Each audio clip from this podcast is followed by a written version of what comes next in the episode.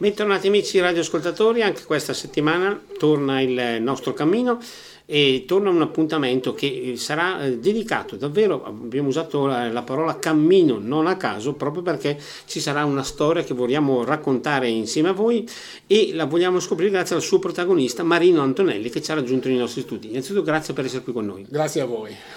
In questo caso noi parliamo spesso di cammino, di testimonianze, Oggi siamo proprio nel tema giusto? Sì, sì, oggi siamo proprio nel tema giusto. Io lo chiamo cammino barra pellegrinaggio perché per me non è esclusivamente un trekking, ma ha una sua finalità e una sua dimensione un po' diversa. Non è un semplice camminare fino a se stesso. Certo. Punto di partenza, vogliamo raccontare a chi ci sta ascoltando qual è stata quella che io sinceramente chiamo un'impresa?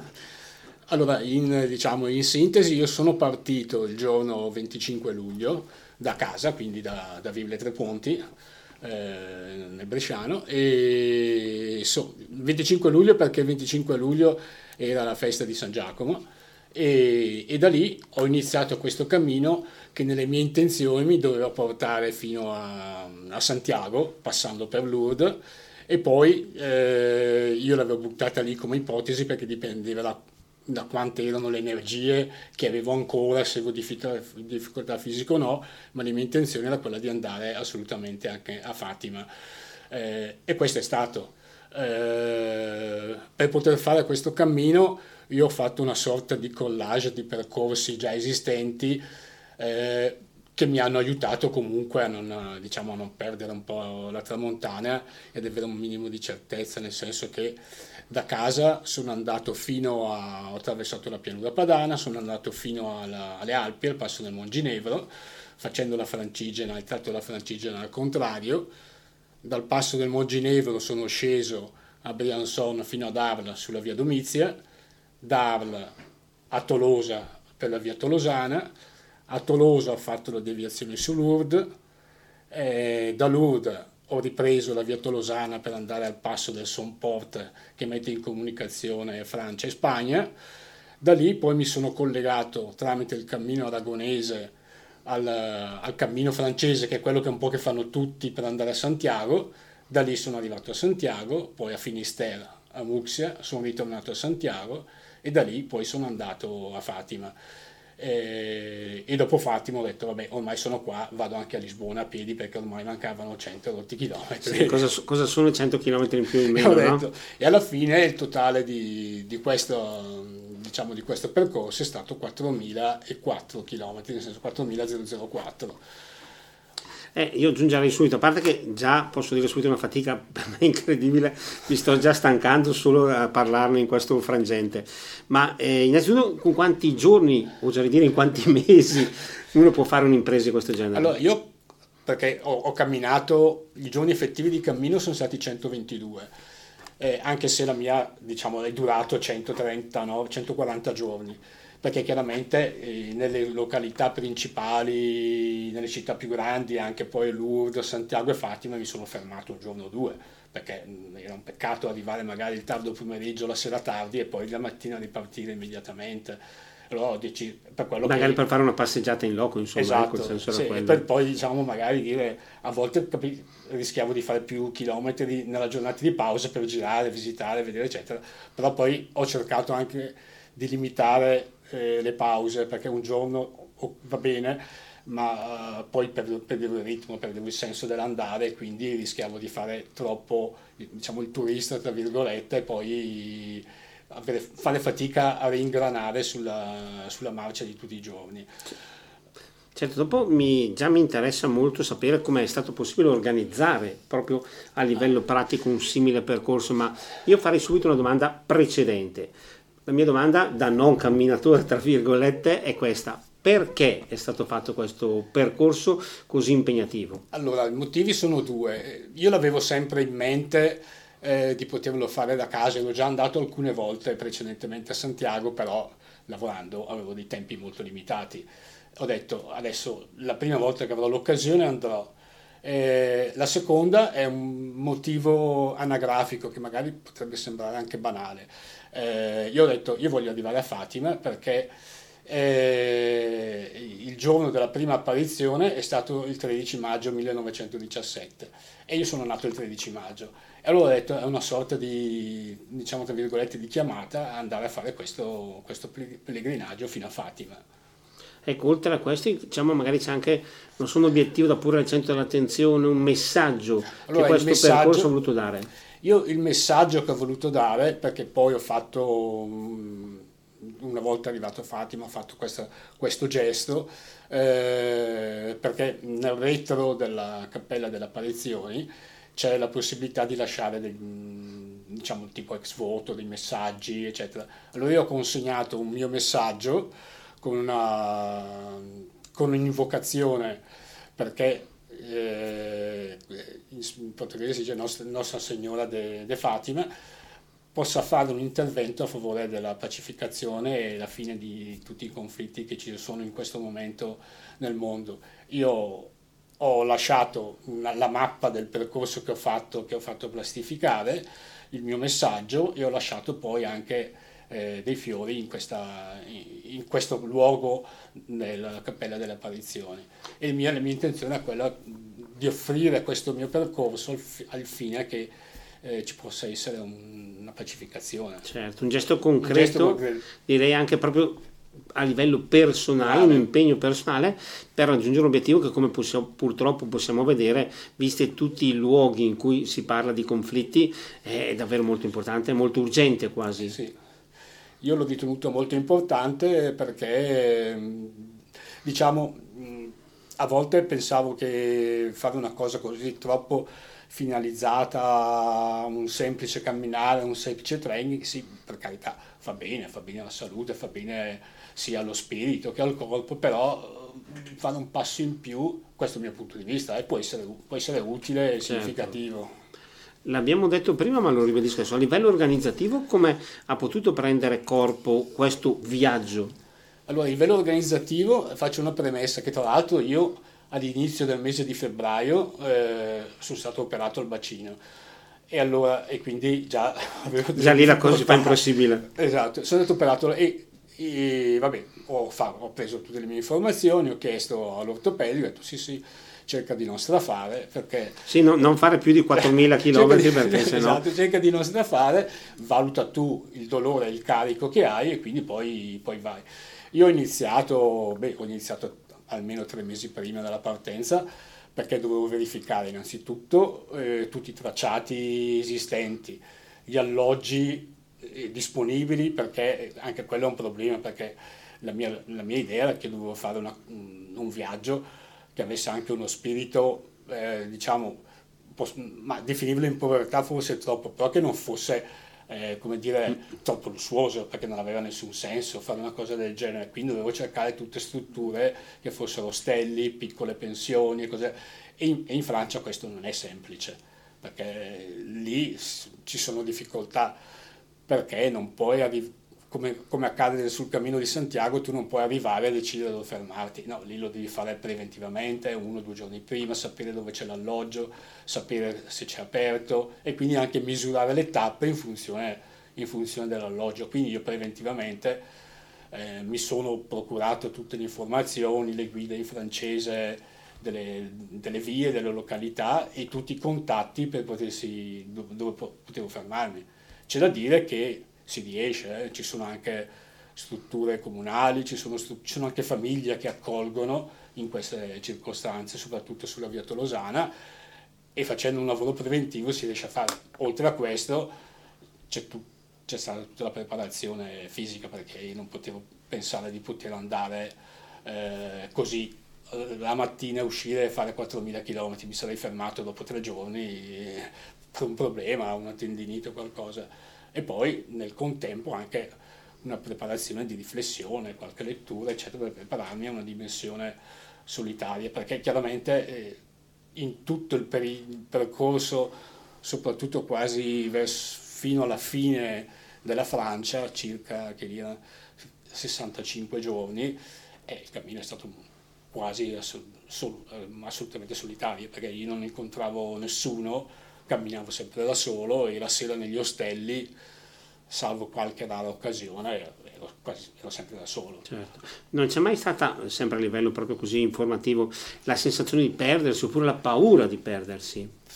Ma più che sulla paura di perdersi, allora ci sono alcuni tratti, soprattutto nella zona in Francia, quando il percorso eh, attraversa la zona sud del massiccio centrale e lì si passano 3-4 giorni nella, nella foresta.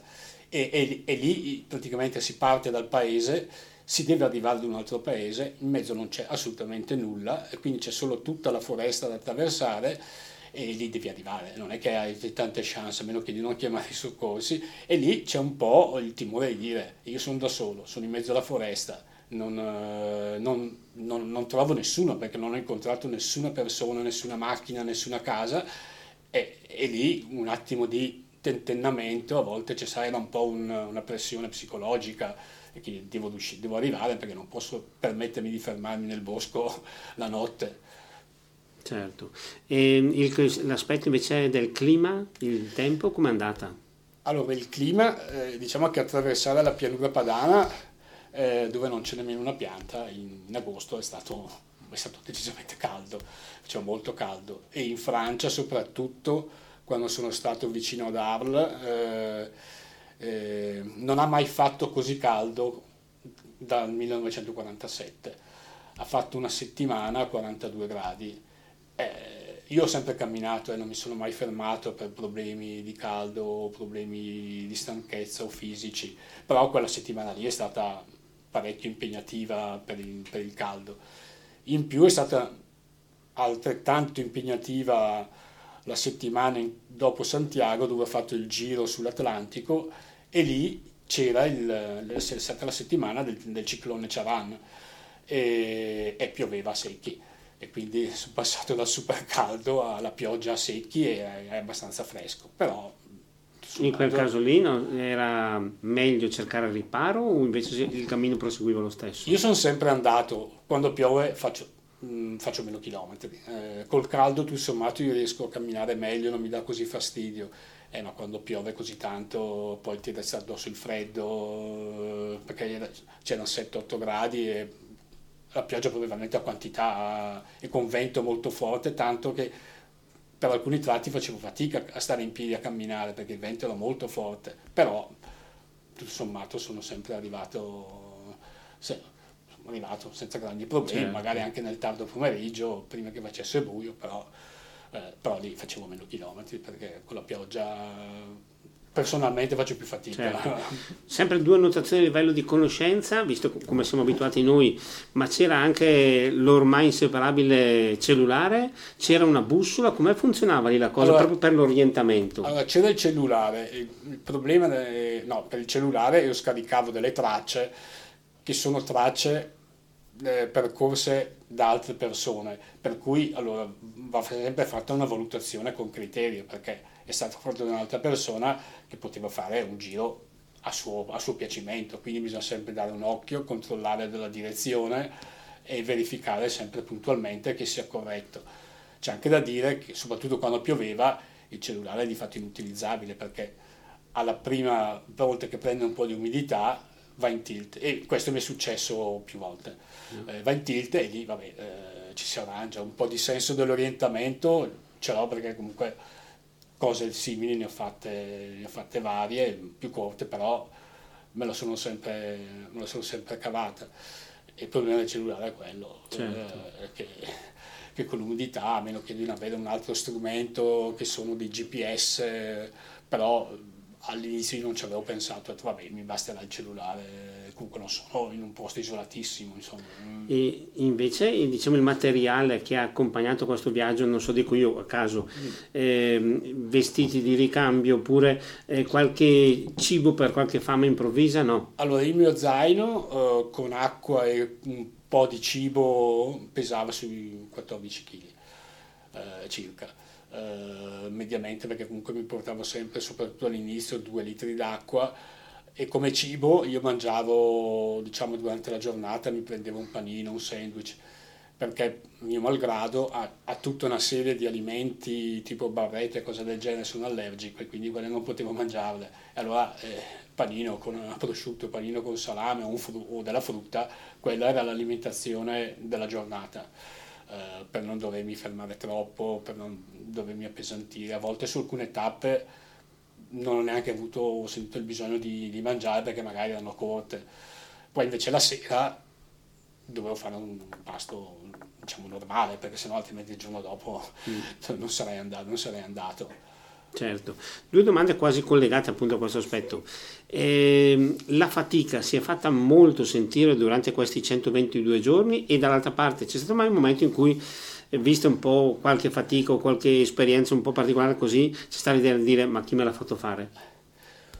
Ma eh, allora, sulla fatica, eh, su 122 giorni diciamo di cammino, io non, tre, due o tre volte posso dire di essere arrivato stanco e affaticato, che dicevo ero stanco, non vedevo l'ora di arrivare. Poi per il resto la fatica non l'ho mai sentita in modo particolare. Diciamo che una volta arrivato la sera la priorità era farsi una doccia, ti ristora completamente e in quel momento lì io eh, rinascevo, rinascevo, ero a posto.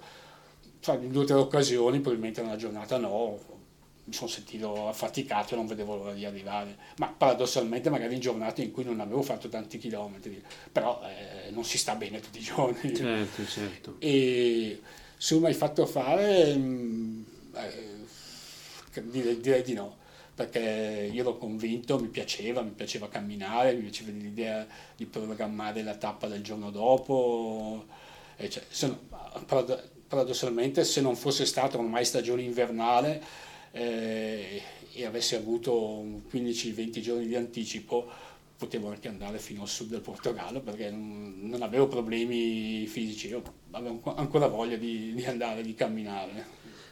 Questo mi fa sorgere un altro dubbio, un'altra curiosità. A casa invece familiari, amici, anche solo conoscenti, come hanno reagito innanzitutto a questo progetto e poi come l'hanno accompagnato, ma anche come l'hanno accolto alla fine?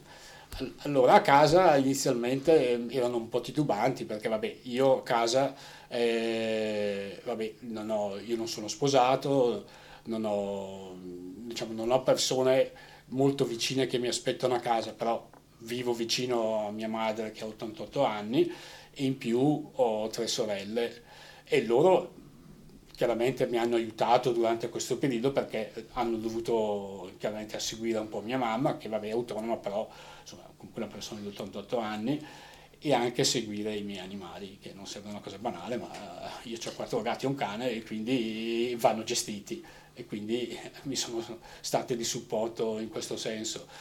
Eh, loro mi seguivano, io chiaramente mi facevo sentire tutti i giorni appunto per via questa, di questa lontananza, anche perché ho prolungato un attimo di più il periodo rispetto a quanto avevo preventivato, ho detto vabbè eh, portate pazienza che sono qua, sto bene, quindi non, non ho grandi problemi e prima o poi tornerò l'accoglienza all'arrivo, hanno fatto un piccolo comitato di accoglienza con Festicciola quando sono arrivato dall'aeroporto e sono arrivato a casa lì hanno organizzato questo piccolo momento e poi vabbè, la cosa si è, si è conclusa e finalizzata. Certo. Ma le sorelle non hanno mai detto basta adesso torna a casa o roba di questo genere? Eh, questo sì, sì, Alcun, ah, diciamo, non tutte d'accordo, quindi torna a casa, hanno detto no, no, continua ad andare avanti che tanto eh, poi dopo rischi di non andare più e chissà quando non farai un'altra cosa del genere.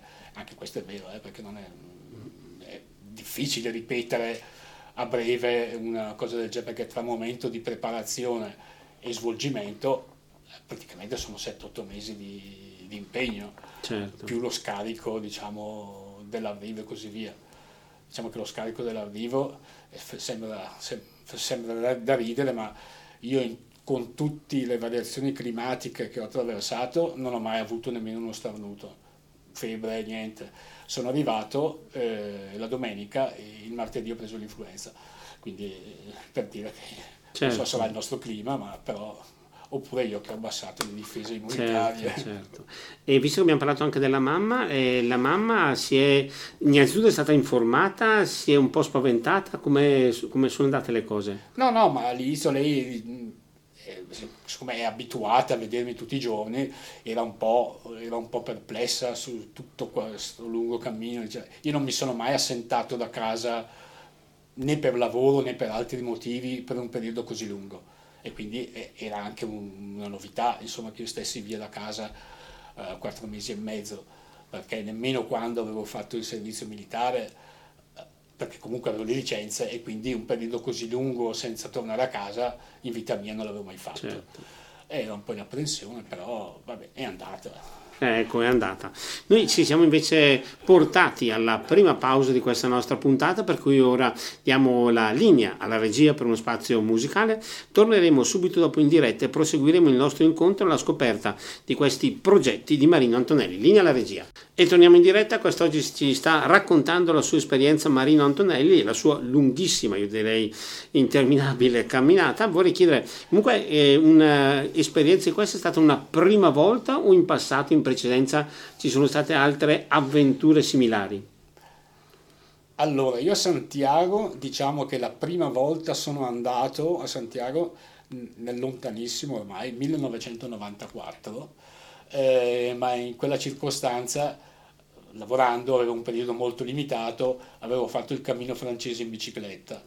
Eh, poi dopo non, è trascorsa una lunghissima pausa, sempre perché non avevo tantissime ferie in modo continuativo.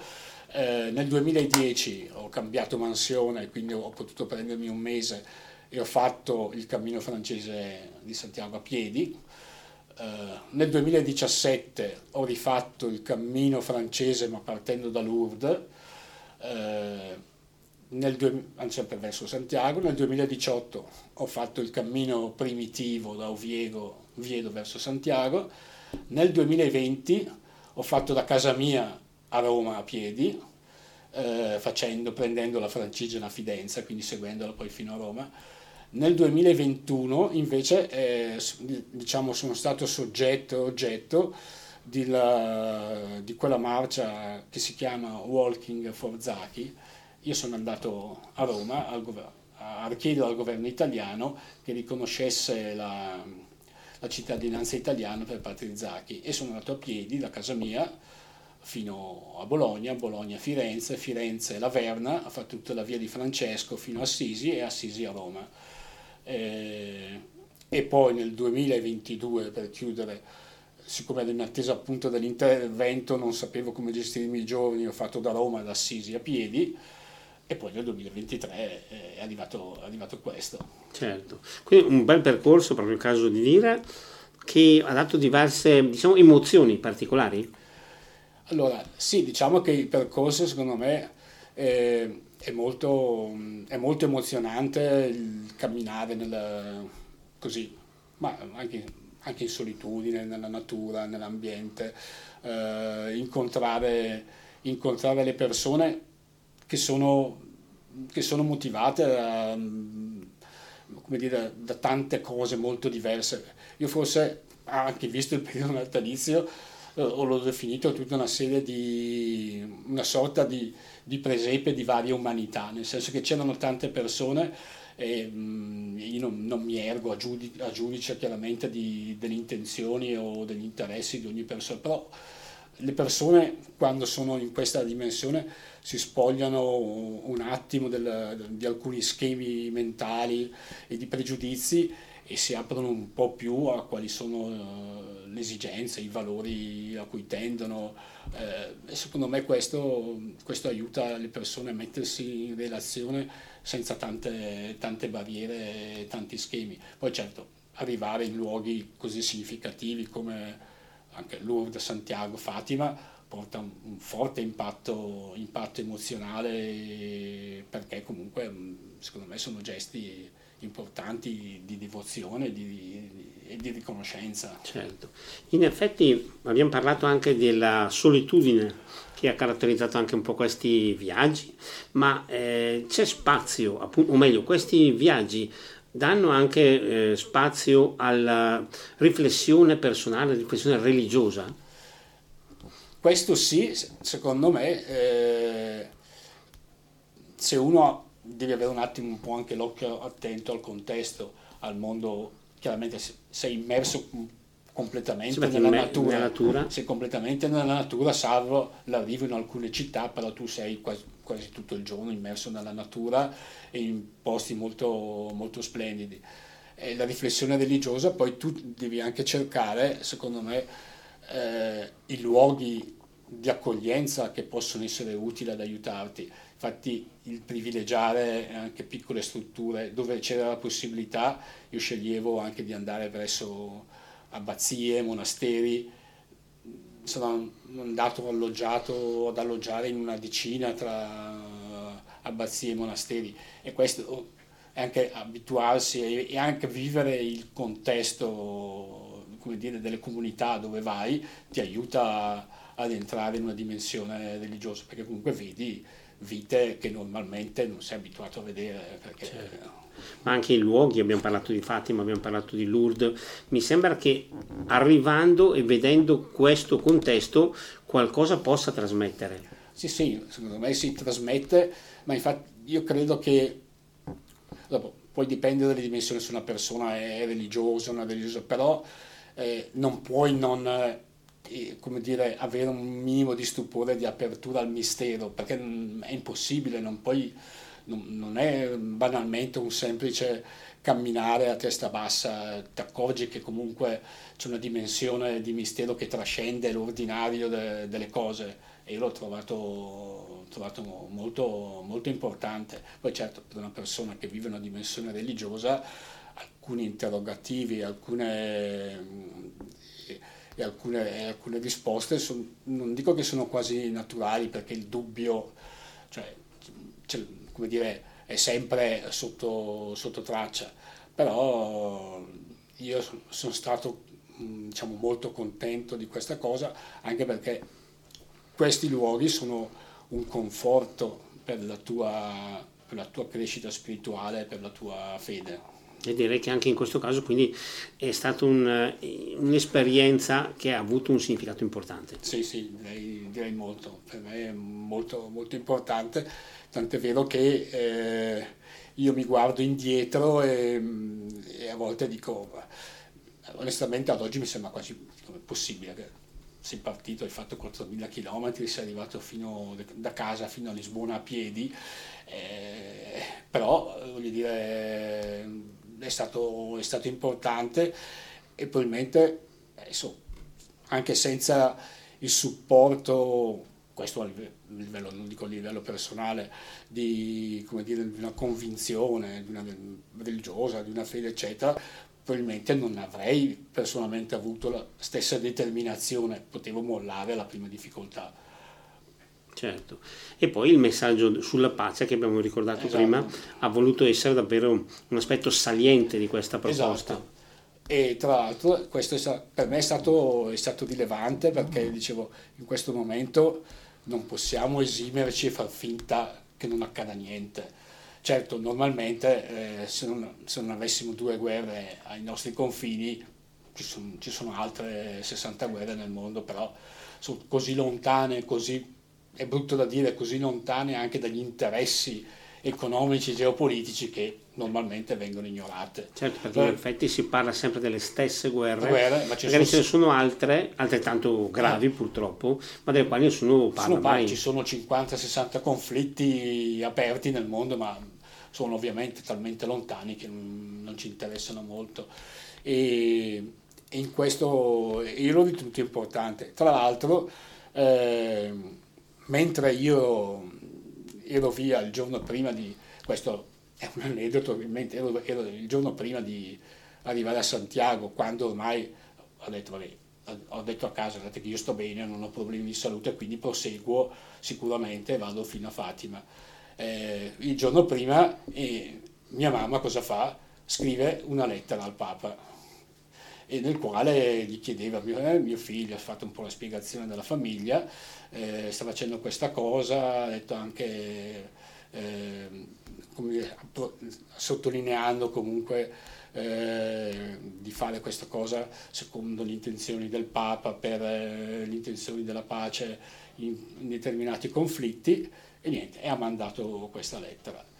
Quando io sono tornato a casa, eh, dopo qualche giorno, ho trovato una risposta dal Vaticano che ringraziava per questa, per questa intenzione e, da, e dava eh, la maledizione per questo cammino sottoscritto. E anche questo è sicuramente da eh, segnalare, da rilevare. E a tal proposito abbiamo parlato di tutti questi progetti, queste avventure. Se invece guardiamo avanti, c'è qualche altra idea, qualche altro desiderio? Eh, allora, ce n'è uno che però in questo momento è impraticabile, perché più o meno a livello di impegno chilometrico siamo lì. Eh, era quello di andare a Gerusalemme a piedi. Eh, però in questo momento, allora, io posso dire è inopportuno per la sicurezza fisica, ma sarebbe opportuno per altri motivi. Però trovare la quadra in questo momento è molto difficile. Eh, in questo direi, momento sarebbe un grosso problema, anche, anche, proprio per la sicurezza personale. per la sicurezza personale sarebbe un azzardo anche perché rischi, al di là della sicurezza personale, di mettere in difficoltà altri che poi in caso di difficoltà devono venirti a, a recuperare o in questo momento bisognerà pensare o una cosa fatta in modo diverso in un'altra dimensione e non una cosa che porti fino ai luoghi in cui in questo momento c'è un conflitto. Però adesso bisogna lavorare un po' di fantasia, ci penserò, imprat- anche perché comunque un percorso via terra sarà impraticabile per tantissimi anni, perché da Siria e Libano comunque non si passerebbe, non si passava nemmeno prima, perché comunque poi, sarebbe anche spiacevole eh, passare in un luogo in cui c'è un conflitto aperto, cioè, passi, metti in difficoltà gli altri, tra l'altro, perché tu alla fine sei visto come un turista che sta camminando e la, la gente soffre in guerra, quindi bisogna trovare una, una dimensione equilibrata anche nei confronti di chi è in difficoltà. Certo, comunque è sempre un cammino per la pace. Esatto, questo avrebbe un rilievo notevole perché insomma arrivare a Gerusalemme eh, però un'altra idea che però devo capire come realizzarla eh, e questo avrebbe un, anche un significato civile eh, era quella di partire da Milano mh, mm, dal binario 21 eh, e andare a piedi ad Auschwitz in modo tale da ripercorrere purtroppo la famigerata tratta che veniva fatta in treno per la deportazione degli ebrei dal binario 21 fino ad Auschwitz. E un'informazione, ma anche per la gente, tra virgolette, normale, che si incontra lungo il cammino e una, immagino quando poi saranno messi saranno informati di queste iniziative, qual è la loro reazione? Si mostrano interessati oppure non dico che fanno un po' spallucce o robe di questo genere? Ma io direi che nel mio cammino ho incontrato tutte persone molto interessate, non ho mai trovato giudizi negativi, eh? tutte le persone che mi hanno fermato, con cui ho parlato, ho dialogato, fortunatamente un po' di francese lo, eh, lo mastico in Francia, mm, sono riuscito a gestirmi, erano tutti molto particolarmente eh, colpiti, stupiti, quando poi gli dicevo che ero partito da casa e volevo arrivare a Santiago e Fatima, vabbè, diceva vabbè ma sei un po' matto, vabbè eh, ci sta anche quello, poi erano tutti molto stupiti, volevano, mi lasciavano il loro indirizzo, mi facevano delle fotografie insieme, quindi erano tutti molto contenti della cosa. Certo, senza dubbio una cosa molto positiva che ci ha condotti alla seconda e ultima pausa di questa nostra puntata. La linea ora torna alla regia per uno spazio musicale. Torneremo dopo in diretta per concludere il nostro incontro con Marino Antonelli. Linea alla regia. E torniamo in diretta, siamo in compagnia di Marino Antonelli, siamo nella parte conclusiva di questo nostro incontro e abbiamo con lui percorso, quasi quasi mi sento già stanco per questi 4400 km che abbiamo percorso insieme, tengo a sottolinearlo, ma vorrei chiedere, mh, mm, c'è stato un episodio che possiamo raccontare particolarmente significativo di questi oltre 122 giorni? È difficile trovare episodi molto molto significativi nel senso che vabbè, i primi 60 giorni io ero sempre da solo, quindi avevo magari qualche difficoltà che ho trovato sugli alloggi eh, altre cose. Diciamo gli episodi molto significativi sono stati eh, un paio di, diciamo, di, di alloggi in Spagna nei quali eh, diciamo, sono alloggi donativi dove una persona arriva e può fare un'offerta, non c'è un prezzo prestabilito. E lì si fa una, vi, diciamo, una vita comunitaria, si cena insieme, si, si, passano delle ore insieme, si gestisce tutta questa dimensione. E lì secondo me sono, sono episodi molto rilevanti perché diciamo, sei all'apice di questo, di questo ragionamento di, di, rompere gli schemi e pregiudizi che si hanno nei confronti, nei confronti delle persone. Eh, e questi li ho ritenuti, ritenuti molto importanti come episodi. Eh, altri episodi sono anche legati a, all'aiuto che le persone hanno dato, nel senso che in un paio di volte ho avuto difficoltà a trovare alloggio e le persone si sono prodigate ad aiutarmi, a portarmi a, a girare, a fare e, e, trovarmi, e, trovarmi, una sistemazione, perché ormai ero, non, non sapevo certo, andare. Certo, cioè. chiaro. Abbiamo parlato anche invece della precedente operazione. A livello fisico, invece, come è stato possibile passare dall'essere appena operato all'essere così attivo?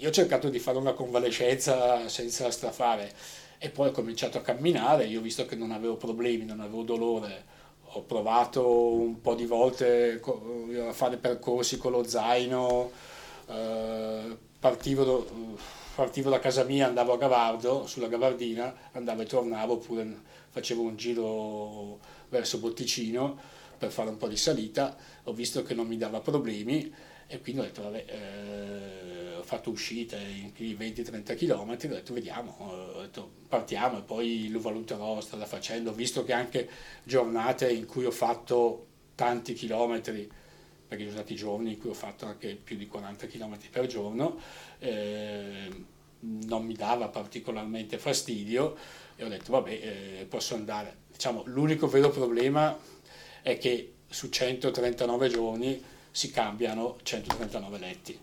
Eh, e lì eh, non si dorme tantissimo, questo bisogna tenerlo in considerazione perché cambiare tutte le sere e avere un letto diverso, eh, però...